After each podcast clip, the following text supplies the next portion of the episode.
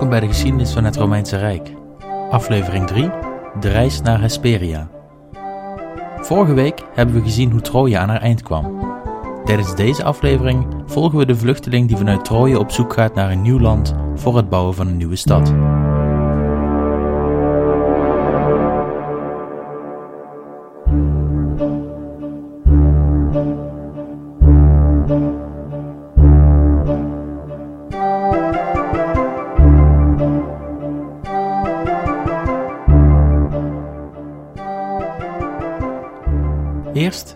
Huishoudelijke mededeling. Er is inmiddels een platform beschikbaar ter ondersteuning van de podcast.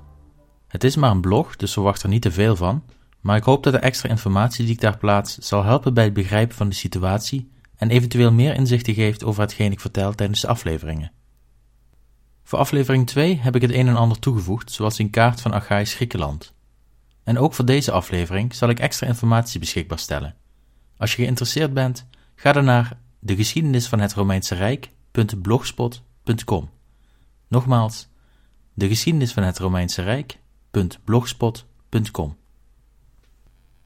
Vorige week eindigde ik door te vertellen dat de Grieken duizend jaar later alsnog verslagen zouden worden door toedoen van een Trojaan.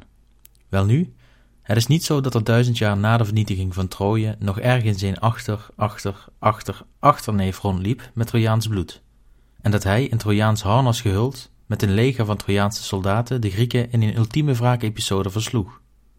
Nee, het verhaal van vandaag gaat over de Trojaanse vluchteling Aeneas. Hij vluchtte samen met zijn vrouw, zoon en vader van de smeulende brok ellende dat ooit Troje heette. Zijn tocht bracht hem verschillende contacten met de goden, en na een zekere zeetocht van misschien wel duizend kilometer kwam hij uiteindelijk aan op het schiereiland Italië. Maar eerst wie was Aeneas eigenlijk? Aeneas is een figuur uit de Griekse en later de Romeinse mythologie. Zijn naam vindt mogelijk zijn oorsprong van het Griekse woord Paphaini, wat zoiets betekent als de geprezene. Het woord zelf klinkt in de verste verte niet als Aeneas, maar de geschreven woorden lijken wel op elkaar.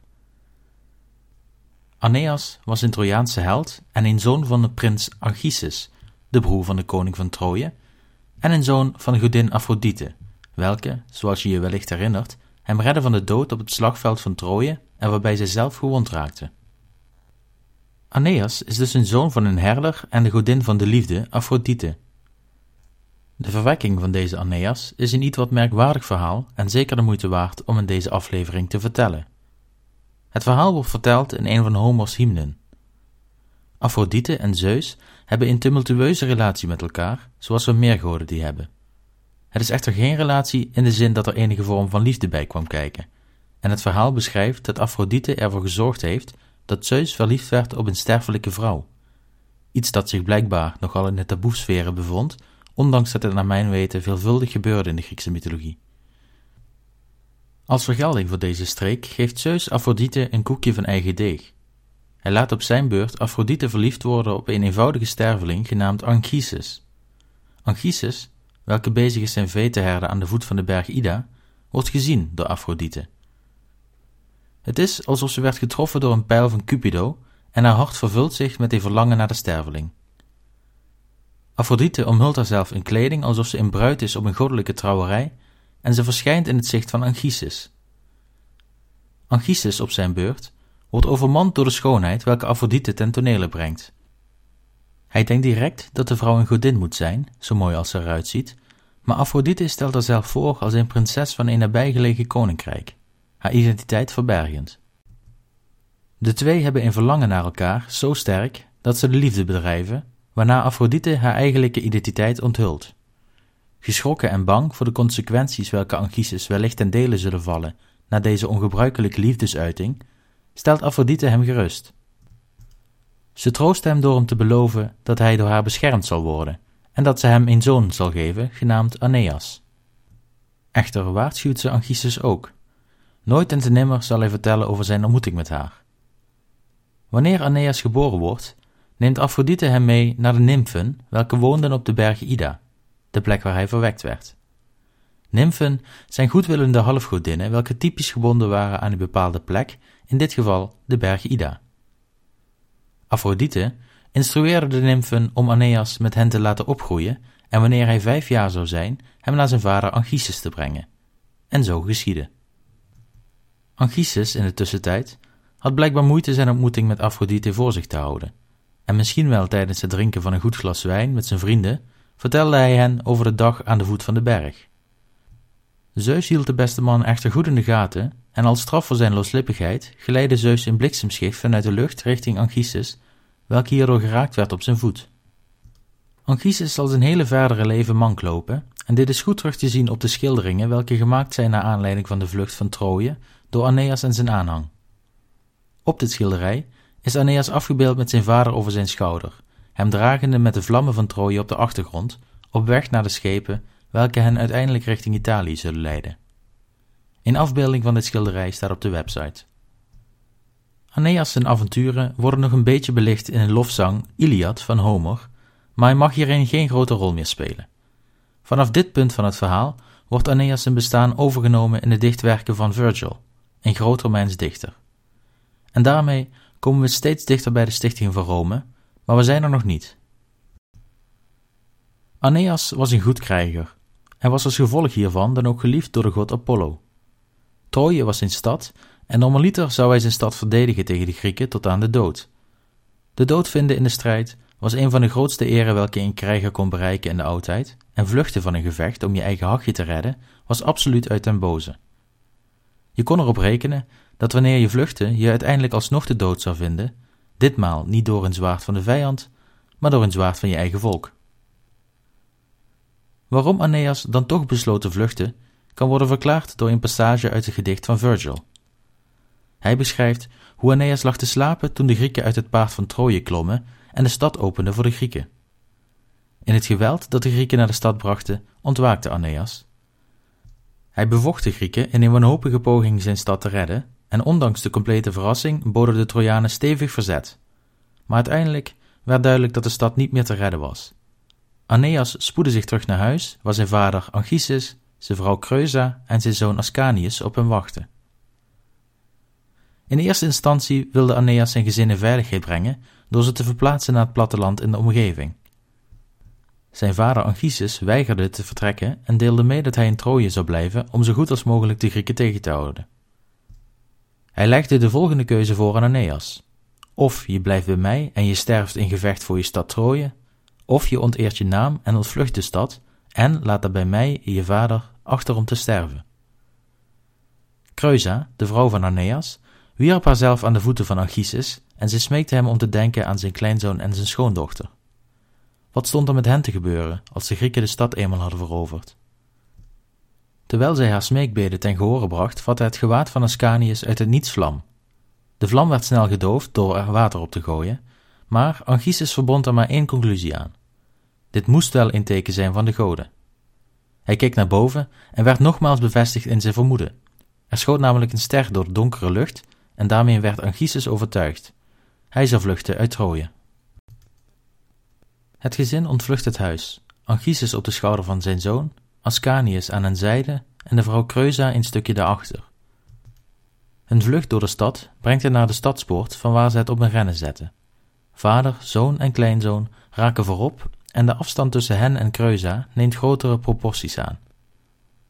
De achtervolgende Grieken lijken steeds dichterbij te komen en dit wordt ook opgemerkt door het gezin. Wanneer Aeneas nogmaals achterom kijkt naar zijn vrouw, merkt hij op dat zij steeds verder van de groep verwijderd raakt. Ze houdt het tempo niet bij, en de volgende keer wanneer Aeneas zijn hoofd achterom draait, is ze verdwenen. Aeneas, bang voor wat de Grieken met zijn vrouw zullen doen, en zoals wij nu weten is dat volkomen terecht, snelt zich met zijn zoon en vader richting een tempel een stukje buiten de stad. Hij laat hen hier achter en spoedt zich terug richting Troje, op zoek naar Creusa. Eenmaal terug in de inmiddels bijna ruïnes van Troje, zoekt Aeneas wanhopig naar zijn vrouw. Op een wanhopig moment verschijnt er een schaduw voor hem, of geest, dat is niet geheel duidelijk. Het blijkt Creusa. Zij vertelt hem niet te treuren. Wat haar is overkomen is het lot dat haar voor eeuwig in Troje zal houden. Ze voorspelt aan Aeneas dat hij een reis gaat maken naar Hesperia, de oud-Griekse naam voor de landen ten westen. Aeneas weet op dit moment nog niet dat dit Italië zal zijn, er zijn immers meer landen ten westen van Griekenland. Als laatste vertelt ze dat hij opnieuw zal trouwen en vraagt zij of Aeneas zorg zal dragen voor een zoon. Na deze boodschap verdwijnt ze net zo snel als dat ze verscheen. Aeneas keert vervolgens terug naar de tempel waar de rest van zijn gezin op hem wacht en ze vervolgen hun weg naar de zuidelijk gelegen haven van Antandros, hedendaags Altinoluk in Turkije. Aeneas verzamelt om zijn persoon een groep mensen welke hem volgen op zoek naar een nieuw land. We weten niet hoe het komt dat deze personen besloten Aeneas te volgen, maar wellicht heeft hij ze weten te overtuigen door te vertellen over zijn ontmoetingen met de goden. Daarnaast is Aeneas ook een held van Troje, dus misschien werd er al snel naar hem gekeken om de vluchtelingen te leiden. We weten het simpelweg niet. Hoe het ook zij, de schepen raakten al snel vol met vluchtelingen uit Troje, ze spanden de zeilen en ze gingen op zoek naar nieuw land. De reis van Aeneas brengt hem in eerste instantie naar Thracië.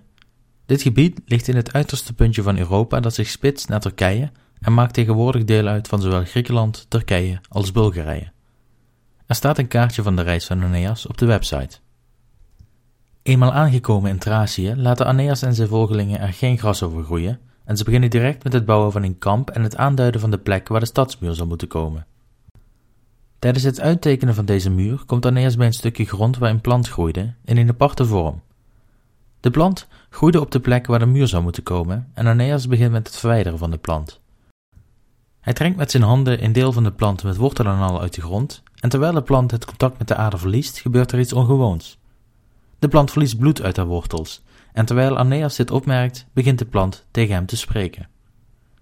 De stem die Aeneas hoorde was die van Polydoros, een andere zoon van koning Priam van Troje. Hij was door koning Priam in de aanloop van de oorlog naar Thracië gestuurd met de koninklijke schatkist om deze in veiligheid te brengen voor de Grieken. In Thracië staat een bevriende koning van de Trojanen, welke hij in eerste instantie verwelkomde. Echter, toen duidelijk werd dat Troje was gevallen, verraadde de bevriende koning Polydoros en liet hem vermoorden om zo een wit voetje te kunnen halen bij de Grieken.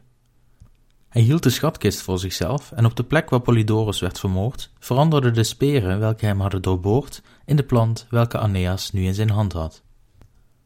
Polydorus vertelt dat de landen van Thracië niet vruchtbaar genoeg waren en dat Aeneas op zoek moest naar andere landen om zijn stad tot een grote en gezonde stad te laten uitgroeien.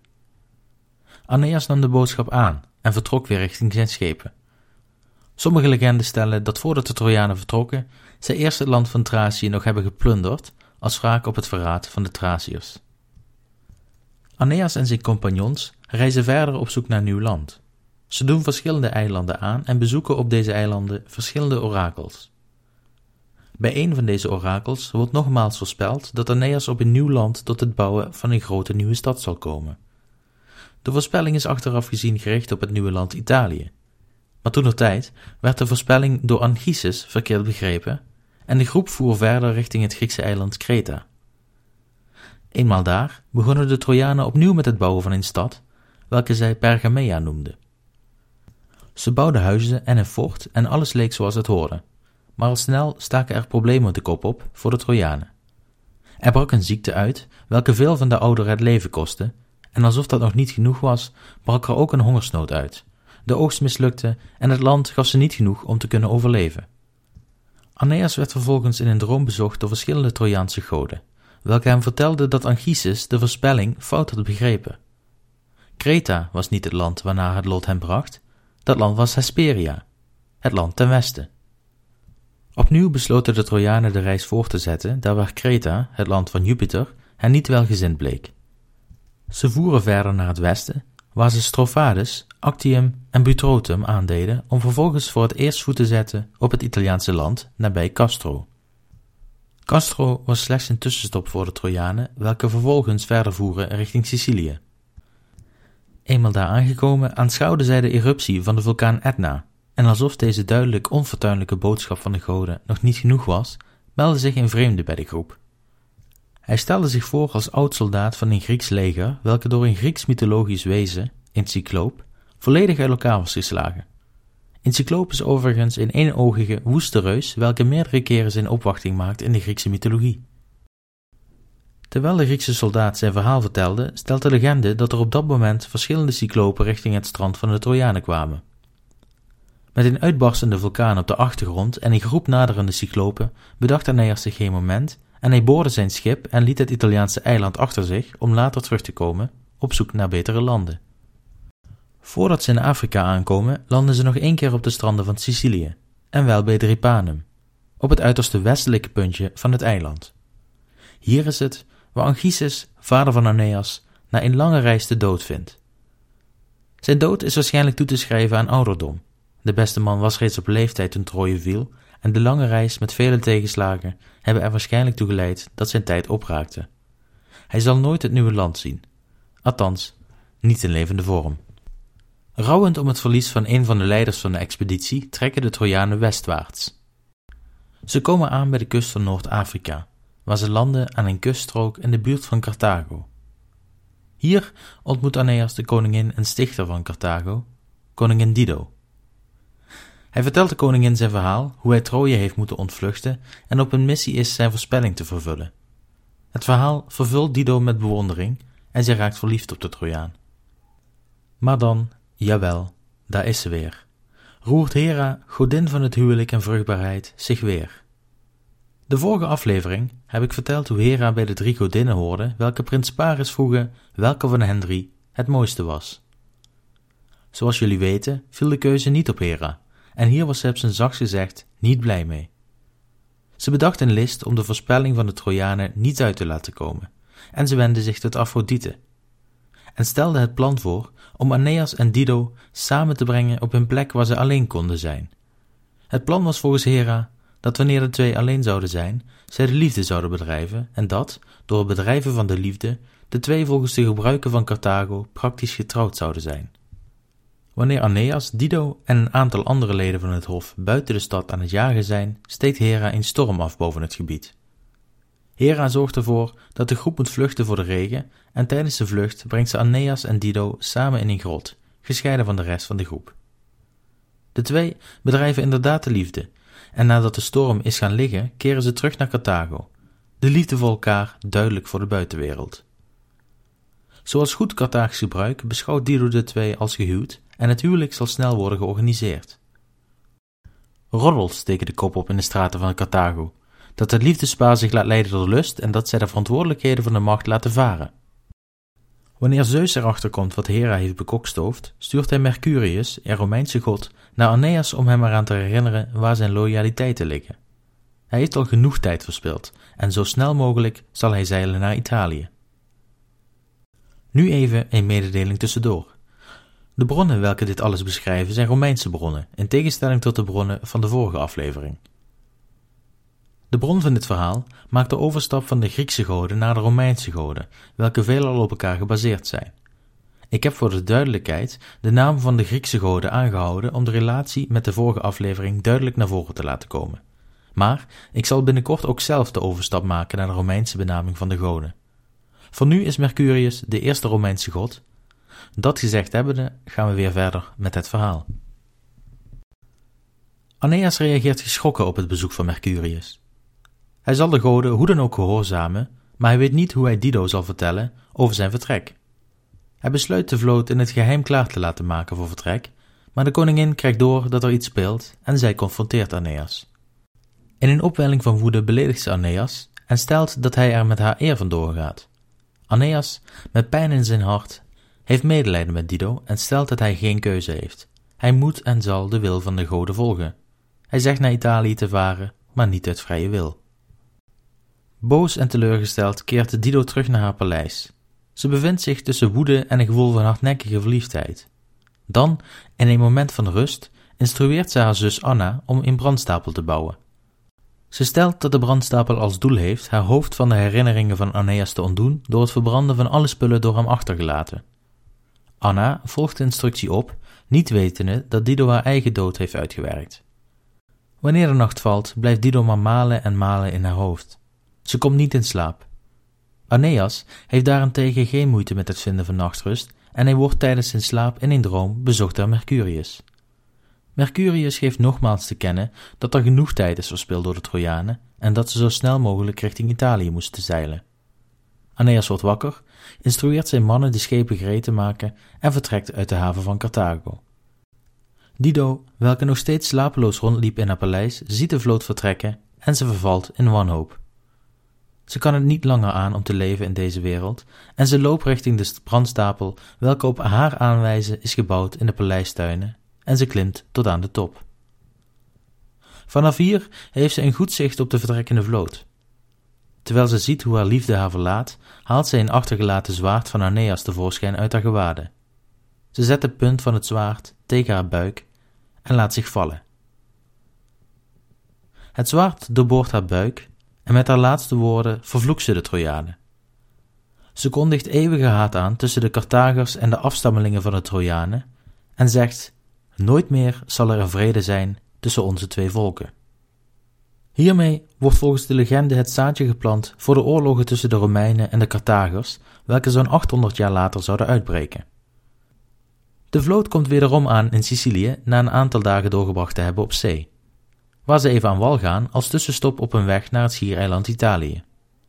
De tijd dat de Trojanen weer aankomen op Sicilië is precies één jaar na het overlijden van Anchises, en ter ere van hem spelen de Trojanen Trojaanse oorlogsspelen, een traditioneel Trojaans gebruik waarbij in verschillende wedstrijden wordt gestreden om de winst. Terwijl de mannen deelnamen aan de spelen, waren de vrouwen bij elkaar gekomen in hun eigen vorm van ere. In de tussentijd is de haat jegens de Trojanen van Hera nog steeds niet gaan rusten. Ze stuurt in boodschappen naar de dames en boezemt hen angst in voor de reis die nog gaat komen en de oorlogen welke zullen gaan uitbreken wanneer ze aankomen in Italië. Ze ruist de vrouwen op in opstand te komen en deelt aan hen brandende fakkels uit waarmee de vrouwen de schepen moesten verbranden, zodat de Trojanen niet meer verder zouden kunnen reizen. De vrouwen, waarschijnlijk moe van alle ellende welke de reis met zich meebracht, besloten de listige Hera te gehoorzamen en zij snelden naar de schepen om ze in lichterlaaien te zetten. De mannen kwamen al snel op de gloed afkomstig van de schepen af. Kortstondig brak er paniek uit en de mannen deden alles in hun macht om de brandende schepen te redden. Helaas bleek er niets aan te doen. De emmers water welke op de schepen werden uitgegooid, waren verreweg onvoldoende om de vlammen te temmen. Dan, in een wanhopige bui, richt Aeneas zich tot Zeus en vraagt hem de schepen te redden. De hemel werd donker en bepakt door wolken, en voordat het vuur kon overslaan naar nog meer schepen, brak er een gigantische regenbui uit. Het merendeel van de vloot was gered. De opstand van de vrouwen bracht Aeneas in dubio. Hadden de vrouwen geen gelijk?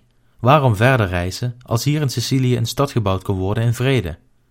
Hij legde de vraag voor aan zijn trouwste compagnons en een van hen, Nautus, kwam met een ander plan. Waarom niet een deel van de groep hier achterlaten om een stad te stichten? Zo konden de mensen die genoeg hadden van het reizen hier in vrede achterblijven en wij de voorspelling alsnog uit laten komen. Daarnaast was er ook al een deel van de schepen vergaan en dus kon niet iedereen mee verder reizen. Aeneas was er niet overtuigd en besloot er een nachtje over te slapen. En het kan inmiddels bijna geen verrassing meer zijn, maar tijdens de slaap van Aeneas kwam zijn vader Anchises tot hem. Aeneas moest het plan van Nautus volgen en zich voorbereiden op een groot gevecht wanneer hij aan zou komen in Italië. Maar eerst moest hij op zoek naar een orakel bij Cumae, hedendaags Napels, om de onderwereld te bezoeken. Anchises had hem namelijk nog iets belangrijks te vertellen. De volgende ochtend besloot Aeneas om de raad van zijn vader wederom te volgen en hij beval het klaarmaken van de vloot om te vertrekken.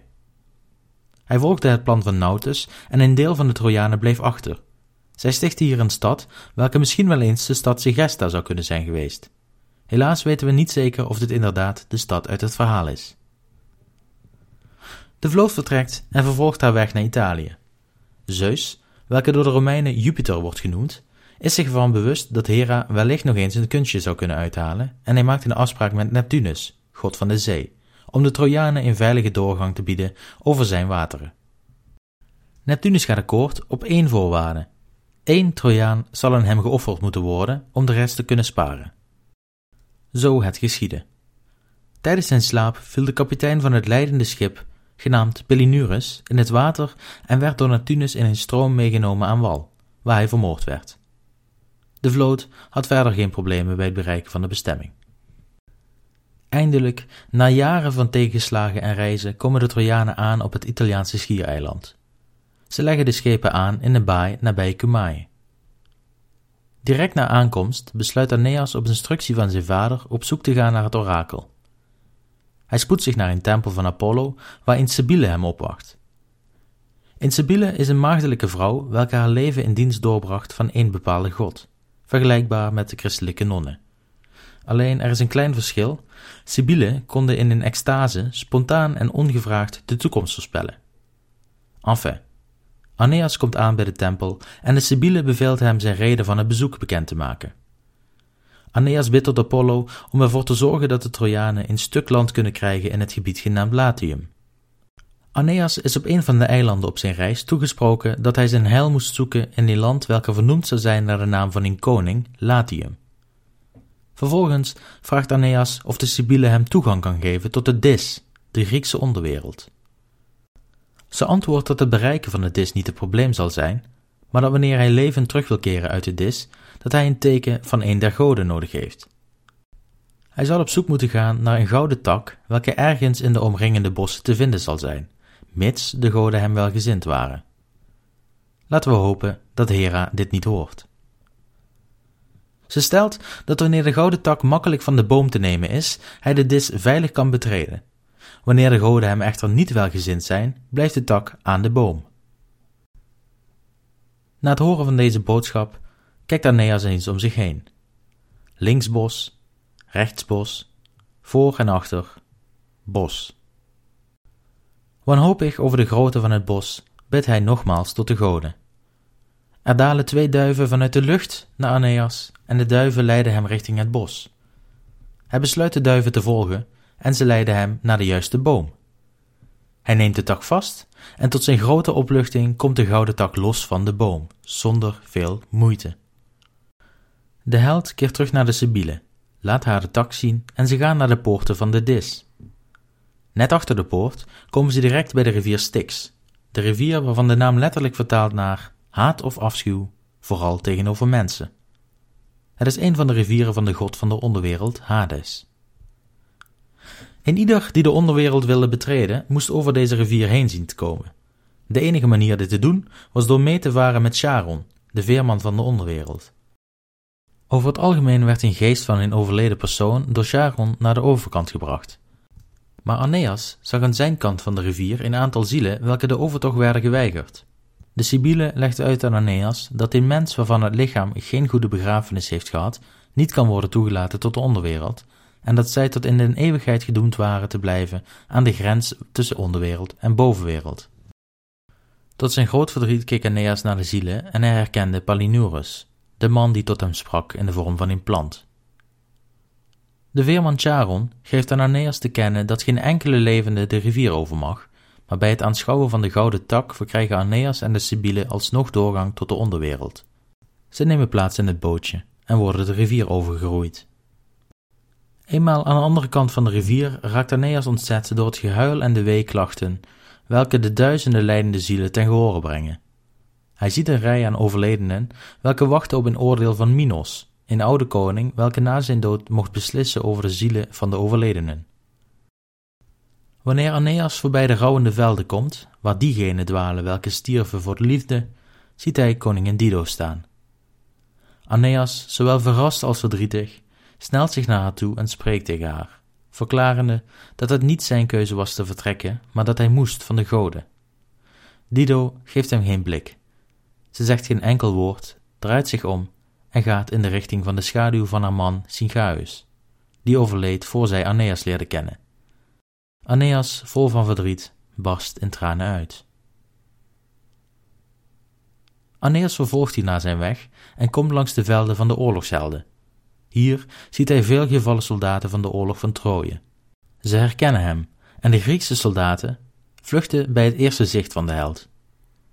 De Sibylle maand Aeneas verder te gaan en ze komen langs een gigantisch fort.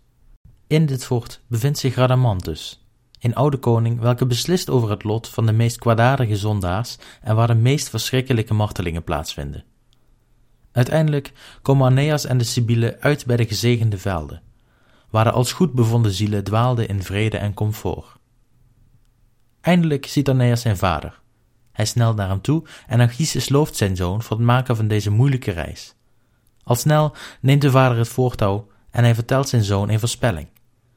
Hij vertelt Aeneas over wat er staat te gebeuren met de mensen welke zullen afstammen van zijn zoon en de meereizende Trojanen. De vader ontstak in een reden waarin hij precies wist te vertellen wat er stond te gebeuren met zijn zoon en zijn nakomelingen. Hij voorspelde de bloedlijn, de geboorte van Romulus en de stichting van Rome. Hij voorspelde dat het volk van Rome over de hele bekende wereld zou heersen. Legende stelt zelfs dat Anchises vertelde over de koningen en Caesars tot aan Augustus toe. Kortom, de gehele geschiedenis van het vroege Romeinse Rijk. Frappant detail, de voorspellingen van Anchises bleken allemaal bijzonder accuraat uit te komen. Zijn voorspellingen gaan zelfs door tot aan de tijd dat de schrijver van de legende zelf leefde, een jaar of duizend later. Toevallig, toch? Nou ja, we kunnen ervan uitgaan dat Virgil de verhalen welke hij heeft opgeschreven van horen zeggen, iets wat heeft aangedikt met uh, ongeveer de precieze verloop van de geschiedenis. Maar goed, voor hetzelfde geld is Aeneas inderdaad de onderwereld ingegaan en heeft hij met een geest van zijn overleden vader gesproken, welke de toekomst perfect kon voorspellen. Terwijl hij in zijn levende vorm een simpele voorspelling van een orakel wist te misinterpreteren, wat leidde tot een hongersnood en de dood van vele mensen. We weten het simpelweg niet. Desalniettemin, na het aanhoren van de voorspelling, werd Aeneas door de Sibylle en zijn vader teruggebracht naar de poorten van de onderwereld. Na afscheid genomen te hebben, verliet Aeneas de onderwereld en hij keerde terug naar het strand waar zijn vloot zich bevond en zette direct koers voor Latium. Hier wil ik het voor deze aflevering even bij laten. Ja, ik zei de vorige aflevering dat wij deze aflevering ook zouden hebben over de Romeinen, maar ik wil voorkomen dat de aflevering langer wordt dan een half uur, waar ik nu ook al overheen zit, zie ik. We zullen dus nog even moeten wachten op de Romeinen, maar ik beloof bij deze plechtig dat tijdens de volgende aflevering Rome dan eindelijk gesticht zal worden. Ik hoop dat deze omleiding door de Griekse en deels Romeinse mythologie jullie heeft kunnen bekoren, want ik zelf vind de verhalen namelijk machtig interessant en vooral uitermate mooi beschreven. Helaas kan ik de verhalen nooit zo mooi brengen als dat Homer en Virgil dat kunnen in de vorm van hun gedichten, en daarom wil ik je zeker aanraden de gedichten eens te lezen. Ik heb op de website onder aflevering 3 helemaal onderaan twee linkjes gezet naar een gratis online versie van de boeken. Het is in het Engels, maar als je de context kent is het goed te begrijpen. Zo kunnen jullie ook eens lezen hoe geweldig gedetailleerd alles is uitgewerkt.